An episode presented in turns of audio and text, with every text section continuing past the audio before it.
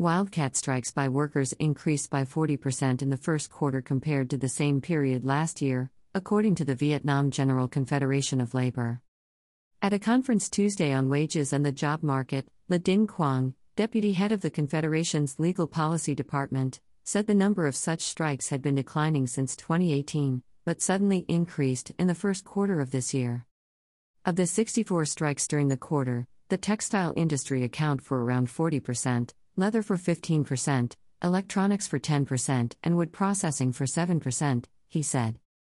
All were wildcat strikes initiated by the workers and not organized by unions. They were mainly related to workers' welfare, with most caused by delayed wage payments and poor food, and none resulted in vandalism, he said.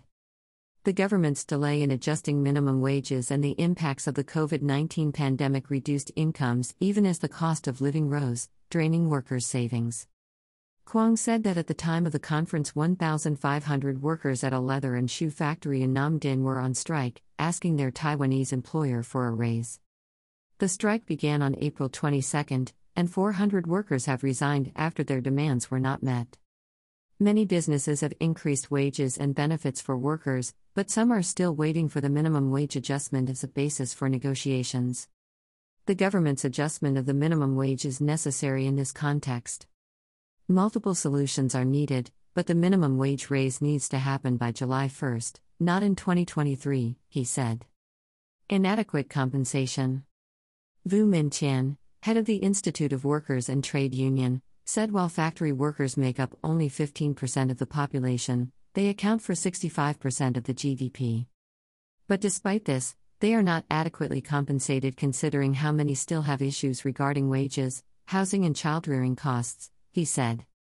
A trade union survey in March found workers getting paid only VND 4.92 million, $214.14 a month without overtime. To avoid poverty, many had to work overtime and multiple shifts, with those in certain industries like textile, electronics, and food processing working up to 70 hours extra a month. Chien said, Maybe it is because they work but get a meager salary that 72% of workers do not want their children to have the same career. Surveys from 2007 also show a similar percentage of workers with the same opinion. The National Wage Council on April 12 approved a 6% increase in minimum wages from July 1. The Vietnam Chamber of Commerce and Industry has agreed with the 6% increase but wants it to take effect on January 1 next year so that businesses would have more time to prepare. On April 14, several industry business groups urged the government to delay the hike in minimum wages to 2023. VNExpress.net, April 26, 2022.